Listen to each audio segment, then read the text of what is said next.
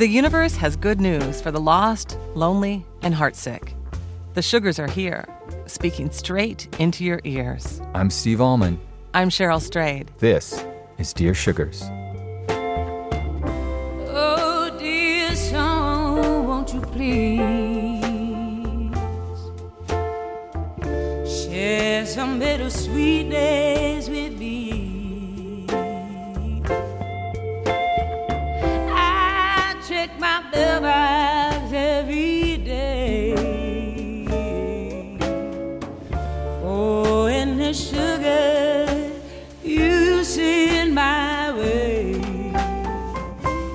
Hi, Steve.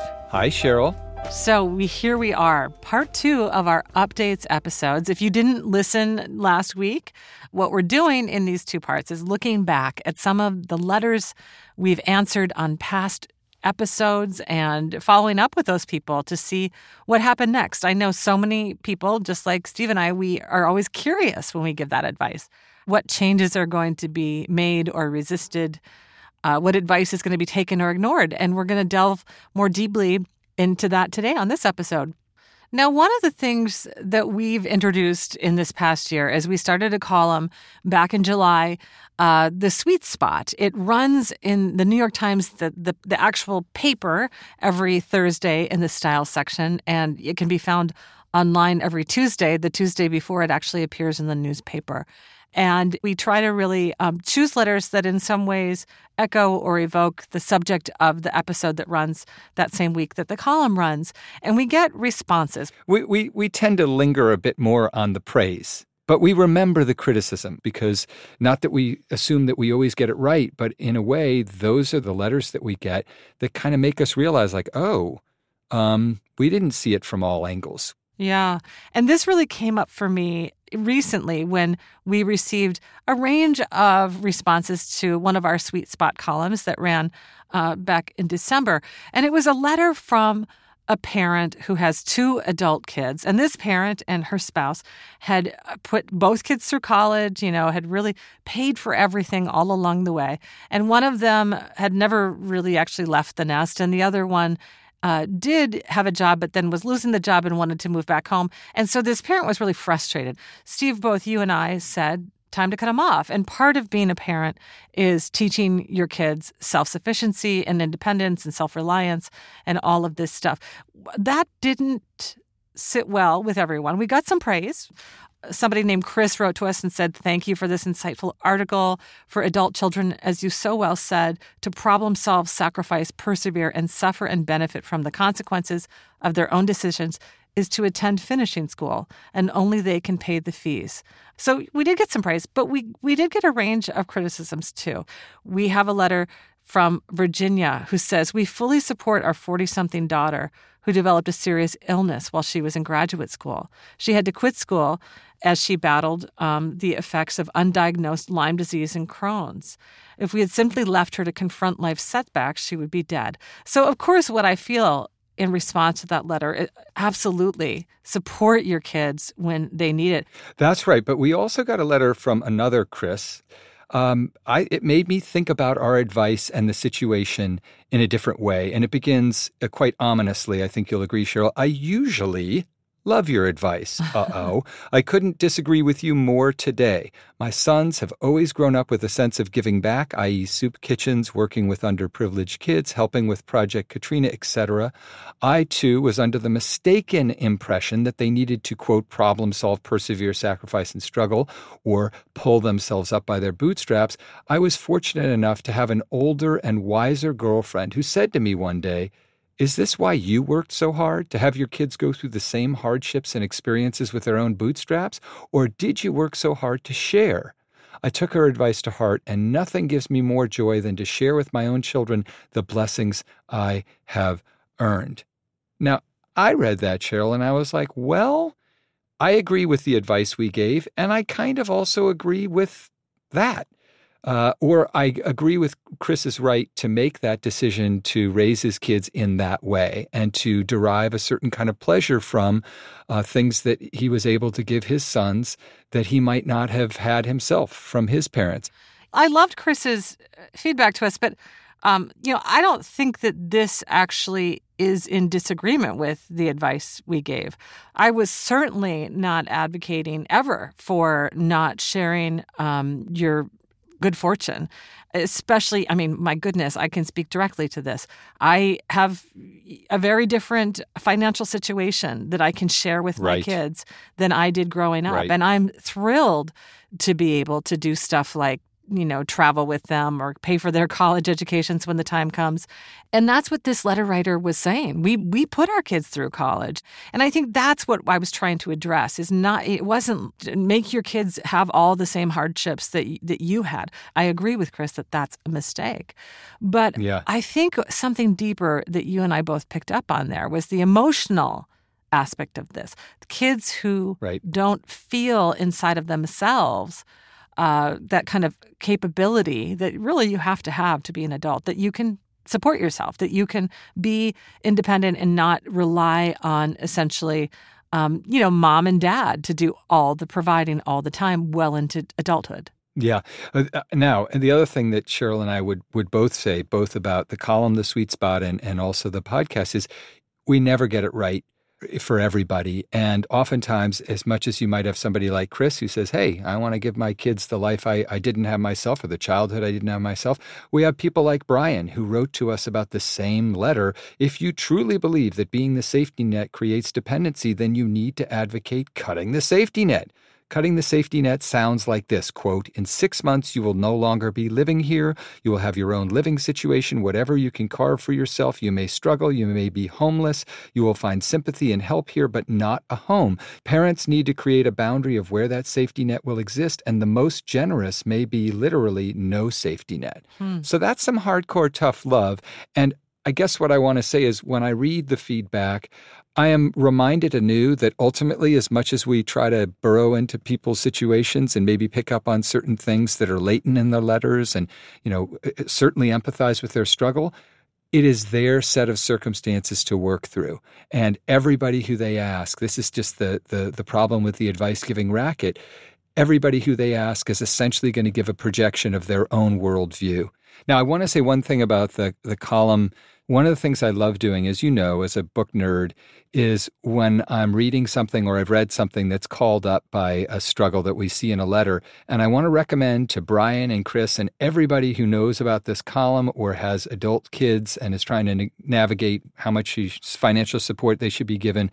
Lionel Shriver has a short story collection out called Property. And in that collection is a it's a new book is a story called domestic terrorism that is one of the funniest and most sharply observed uh, sort of domestic comedies about adult kids who will not get out of the house. It is a masterpiece. So please find that story if you're struggling with this and you need a little bit of levity and some relief and some of the insight that literature supplies. And I also want to thank all of you for writing in about this subject and others. This whole range of responses we got tells me that this is a subject worth exploring more. And so maybe we'll do a future episode on it. And and that's really how so many of our story ideas or our episode or column ideas are born from you emailing us and asking us for advice or or disputing the advice we gave.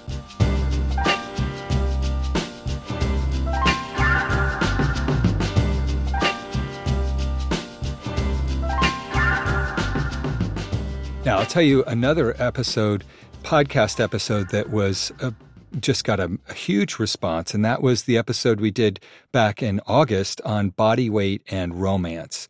A ton of people listened to that episode, and we received dozens of emails in response, and we're actually even still getting them.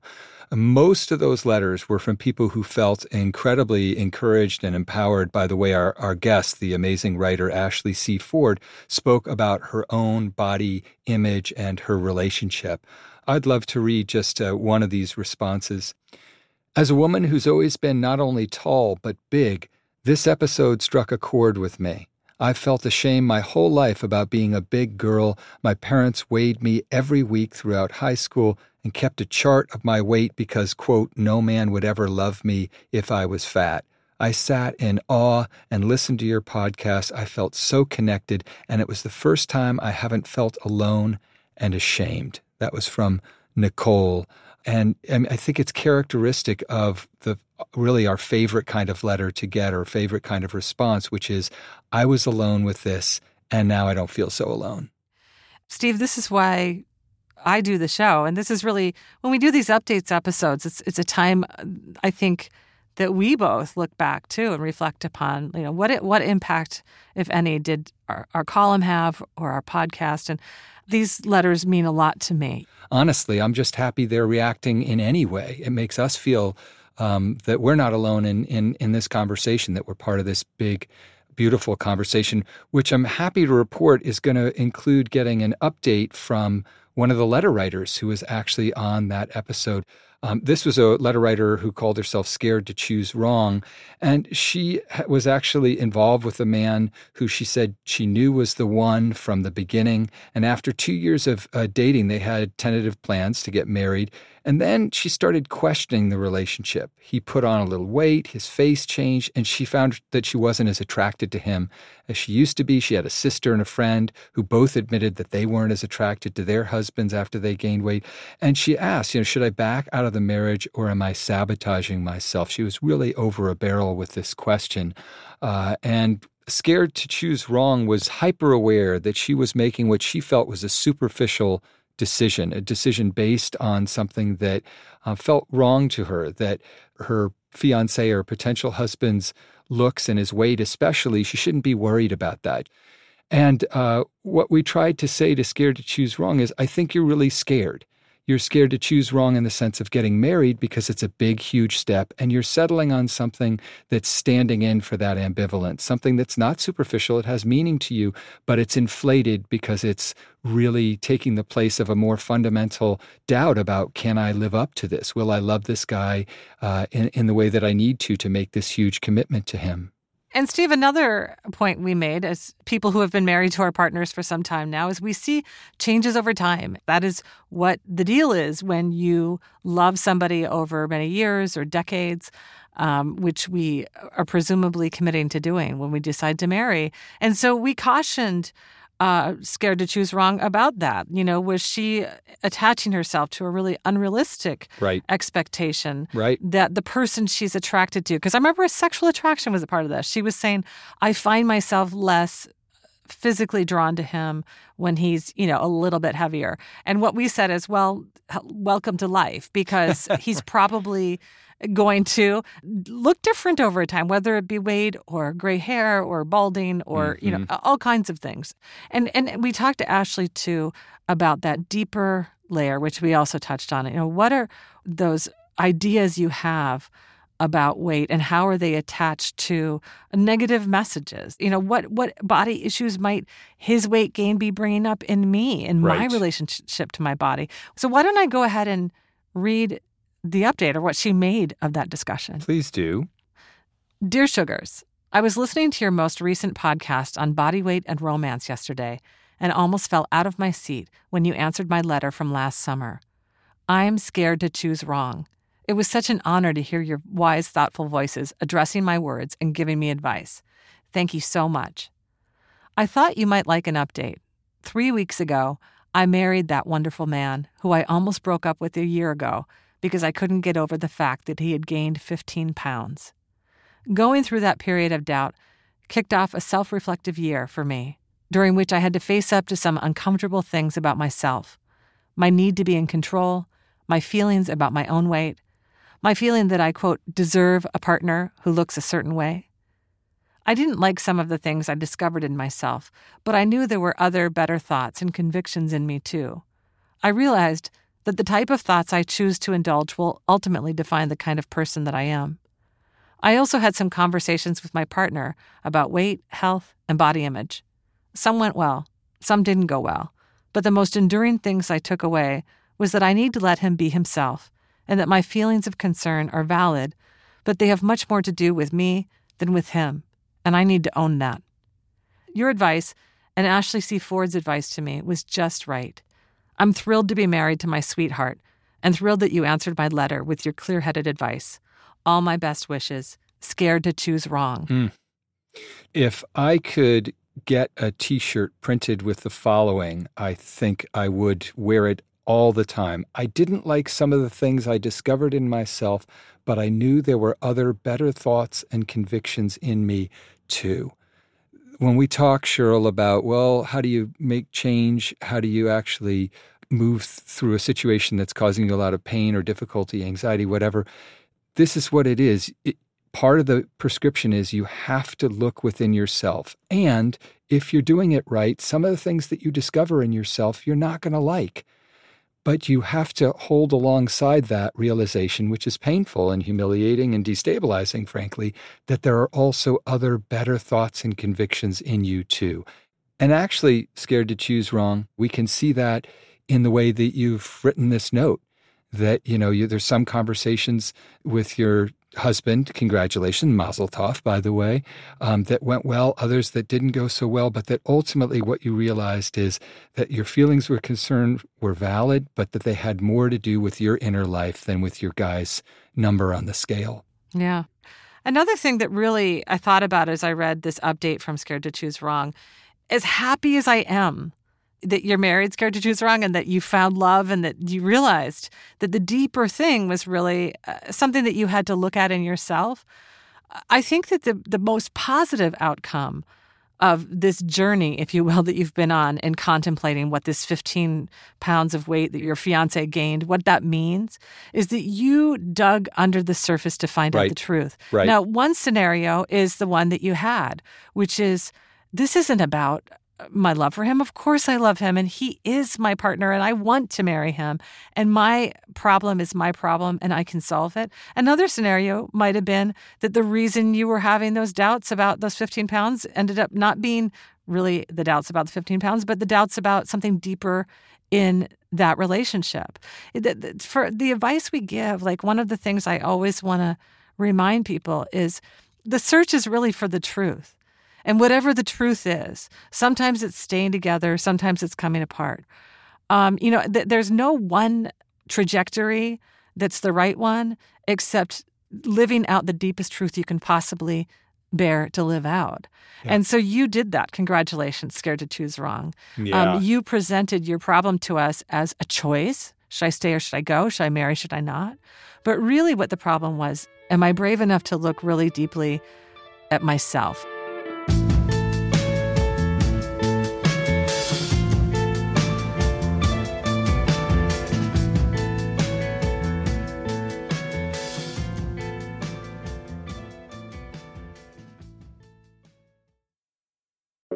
Support for Dear Sugars comes from BetterHelp. If you had an extra hour in the day, how would you use it? BetterHelp Online Therapy can help you figure out what's most important to you so you can prioritize it.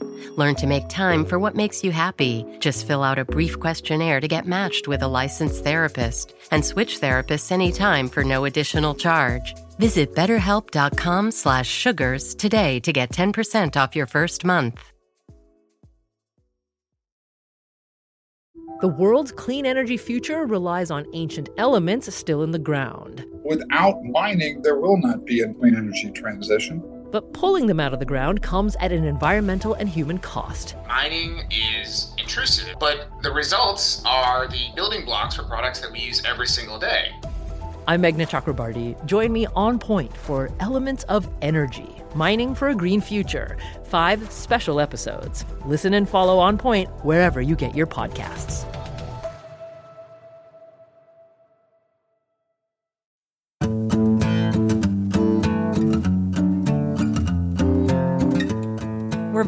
We're going to check in with a letter writer from our show called I'm a Transgender Man Seeking Acceptance.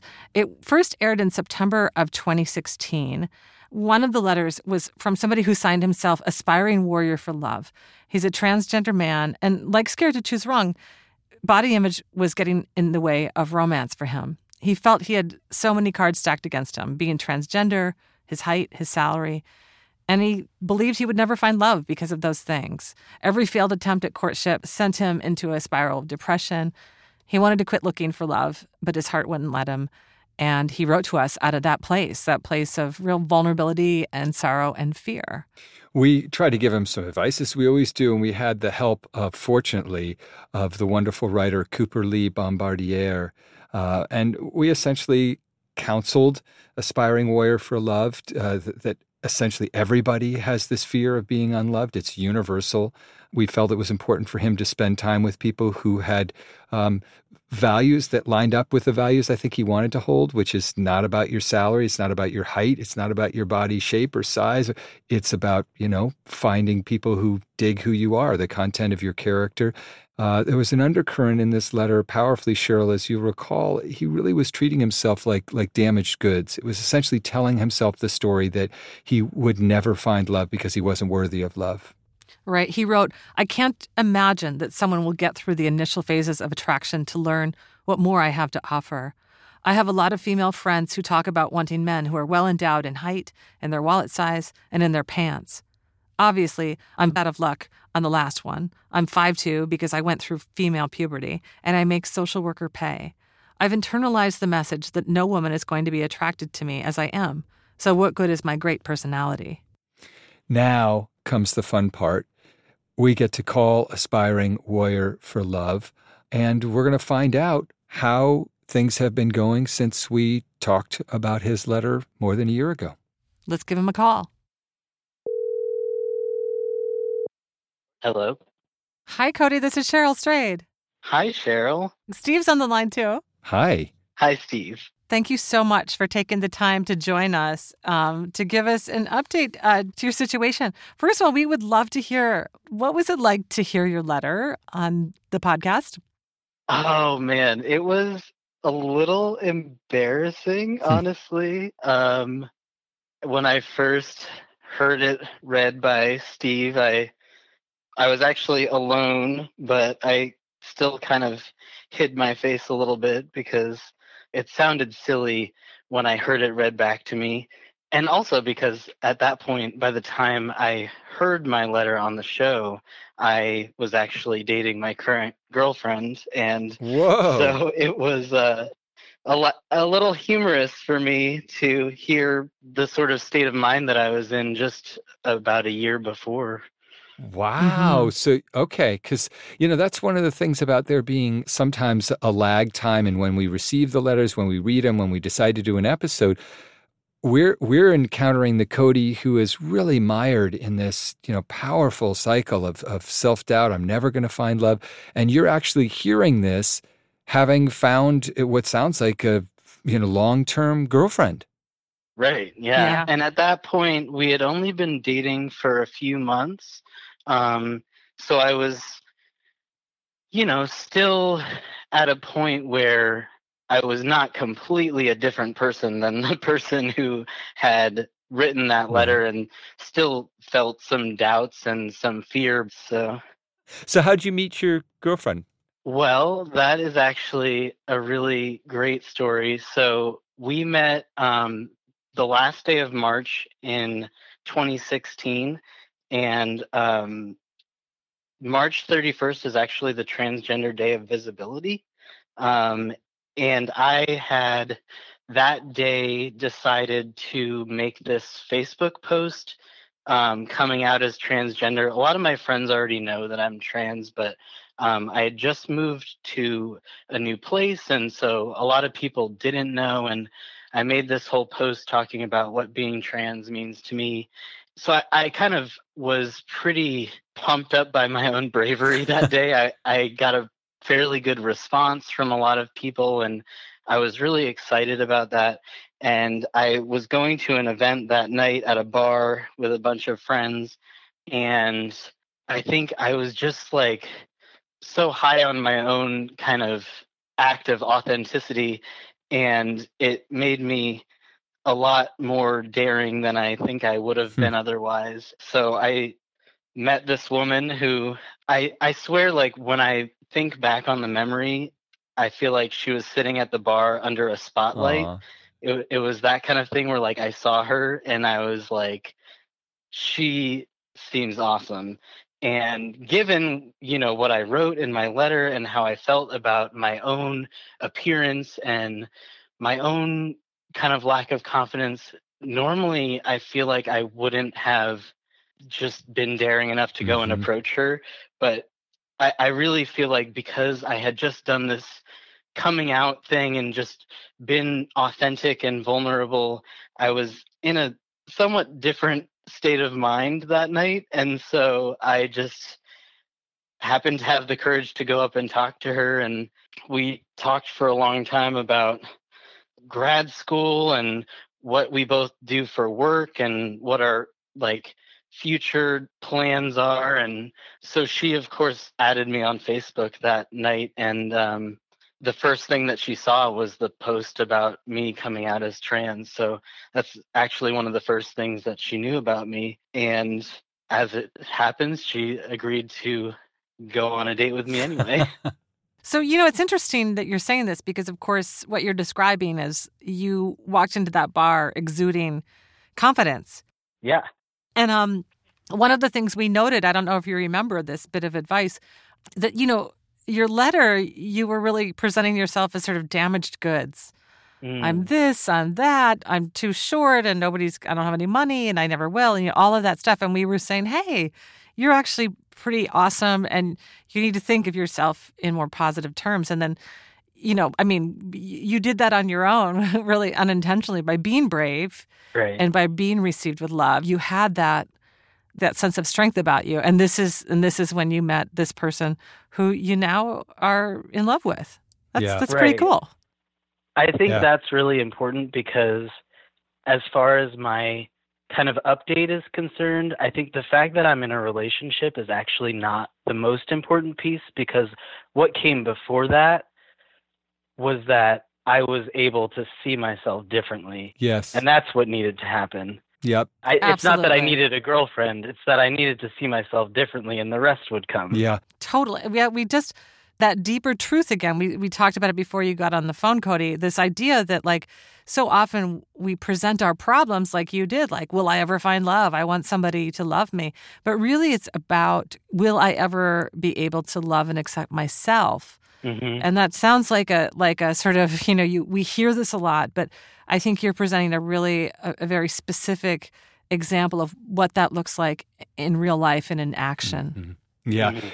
It, it's funny y- y- the way you put it because you're obviously a humble person. You said, Well, I happen to have had the courage that night to talk to the girl under the spotlight. But of course, what's so beautiful about that story is that you didn't just happen to, you came out, you made yourself visible and actually celebrated yourself. And that's what people pick up on and are drawn to and find sexy is people who know themselves. Yeah, I think that's absolutely right. And and the act of writing that letter was vulnerable for me. Yep. Um, you know, one of the things that's been really healing for me about being in a relationship is sharing those things with my partner Mhm. and you know i shared the the episode that my letter was featured on even though i was kind of nervous about that i was like i don't know if i want you to know that i sometimes feel this way about myself and yeah. and in turn she's shared with me the things that she doesn't feel great about all the time and and that process of realizing like hey we both have some things that we wish were different about ourselves but just naming those things Yep. is powerful It's also ballsy. Honestly, it's courageous. And that's what I mean about having a certain kind of courage to walk up to a woman. I love that description. It's like she has, she travels around with the spotlight. she still does so it sounds like this you know you did some healing before before you met your girlfriend um, on your own which really allowed you to be strong and happy in this relationship. And and and also the relationship itself has been healing. I think it's also totally valid to say you know some healing happens in relation to other people. Love can be a healing Mhm. experience and at its best i think it is. And so i'm curious about uh, you know what what's next? Like what are you grappling with in this era of your life now that you've moved a little bit uh, beyond the place you were in when you first wrote to us Mm, yeah. So one of the things that I is really a goal for me and something that I'm working on is um, having more control over the messages that I expose myself to. So, Hmm. for example, I'm kind of like a compulsive Facebook comment reader. And oh God. everyone knows that that's te- a terrible idea. Um, Yeah. I know that that's a terrible idea. I never learned anything positive from that experience, but for whatever reason, I'm drawn to it over and over again, especially things that have to do with being trans. And so, you know, I, I can't control other people's bigotry or discrimination, but I, I can control in what ways I let it enter my life. Right. Yeah. I mean, when you wrote to us, so much of what you were struggling with and what was making you suffer really are these messages that we receive from others about Mhm. worth being measured in you know wealth or or height or you know all, all of those things that were really Mhm. um sort of external to you and not about who you are as a valuable lovable person i think that that's really wise you know that that next step is to say okay i've i've sort of dealt with some of those voices in my own head that i've internalized and now you know let's go back out to that external world and say i'm just going to stop paying attention to some of that stuff that makes me feel bad I, i've done Mhm. that in my own life too i mean i have to Mhm. say um you know my own trajectory as you know somebody who writes things and puts it into the world there was a point at the beginning where i just wanted to hear what what people had to say mostly because i was hoping that they would praise me and that fed Mhm. me but but when they criticized me it hurt me and then and then i got to the point where i realized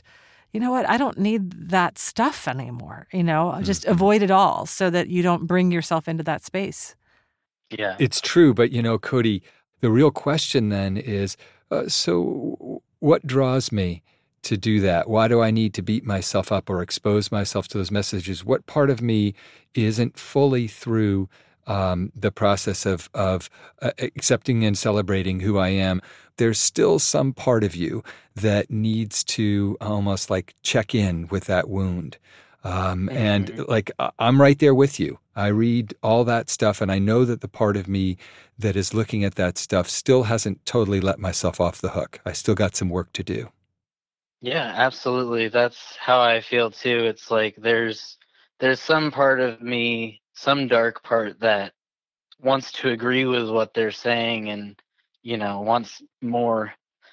And also something that that I thought of that came up in the original episode in terms of messaging is just kind of how I think about masculinity because you guys mentioned this when you were answering the original letter and it definitely was a big factor in what I was writing about was trying to conform to some imagined standard of masculinity which Yeah. I certainly didn't make up myself. I you can see where it, it comes from, but also that has to do with choosing your sources wisely. So now that I've grown up a little more and um, been able to talk to more men that I respect about what masculinity is, I've been able to kind of redefine that for myself a lot and focus my energy and my attention on ways of being a man that are, for one thing, more real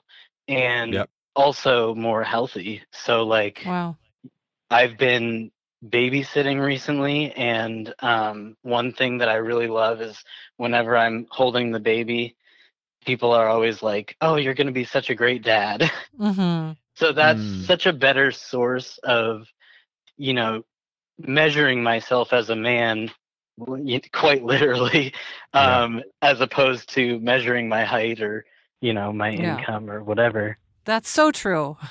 That's absolute. I mean, I think that that's true for all of us across the whole gender, you know, identification spectrum. You know, what what messages are we uh, listening to? What narratives have we absorbed as true? Every woman who has ever obsessed about being beautiful, but who also thinks, but I don't. That's not what I find valuable about other people. Has has faced that mm-hmm. that contradiction and that conundrum. And that's just one example. I mean, we have so many where our feelings at odds with our with our morals or our values and I mean that's always the thing. It's like you don't want to be with people who don't like people like you anyway. You know I mean? Right. That So- is a great point. and that is something I've had to remind myself of a lot of times. It seems so obvious, but so difficult to remember at Yeah. times that you know, the downside of trying to make yourself something else in order to be liked is that Yep. Yep. you don't end up being liked for the real person that you are. Yeah. Yeah, which sets up this impossible thing for yourself. It's like you, you you will constantly be trying to to pretend you're someone you aren't to get that person to keep loving you. It- It's a disaster. Th- This sort of situation is the only time that "love it or leave it" phrase uh, I think applies beautifully. I've always Yeah. thought that you know, love it or leave it, man. Like I'm a big bossy blonde. You you either take it or you don't. So, Cody, thank you so much. We really appreciate you being brave enough not just to write to us, but to get on the phone with us and tell us the rest of the story. And I'm really happy that you're doing so well. Thank you so much for having me. It's been a real pleasure talking to you guys. If things work out and you know you move ahead and things keep being wonderful and copacetic and you decide you want to have some kind of marriage or civil union, I, I will happily be the uh, flower girl and the big bossy blonde can marry you. Perfect. I will definitely take you up on that.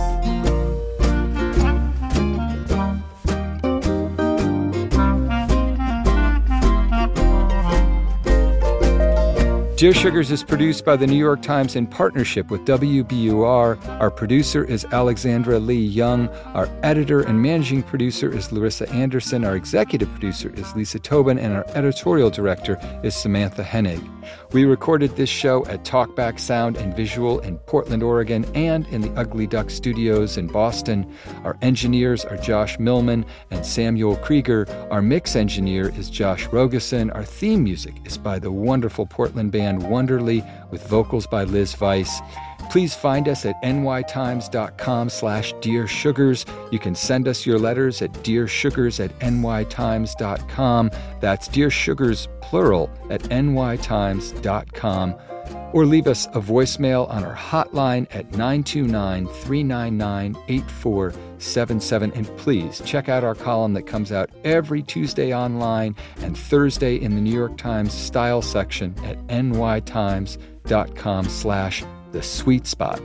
So, I just want to tease apart this bossy thing a little bit because I am like totally not bossy. Oh, if everyone would Oh, listen to what I say.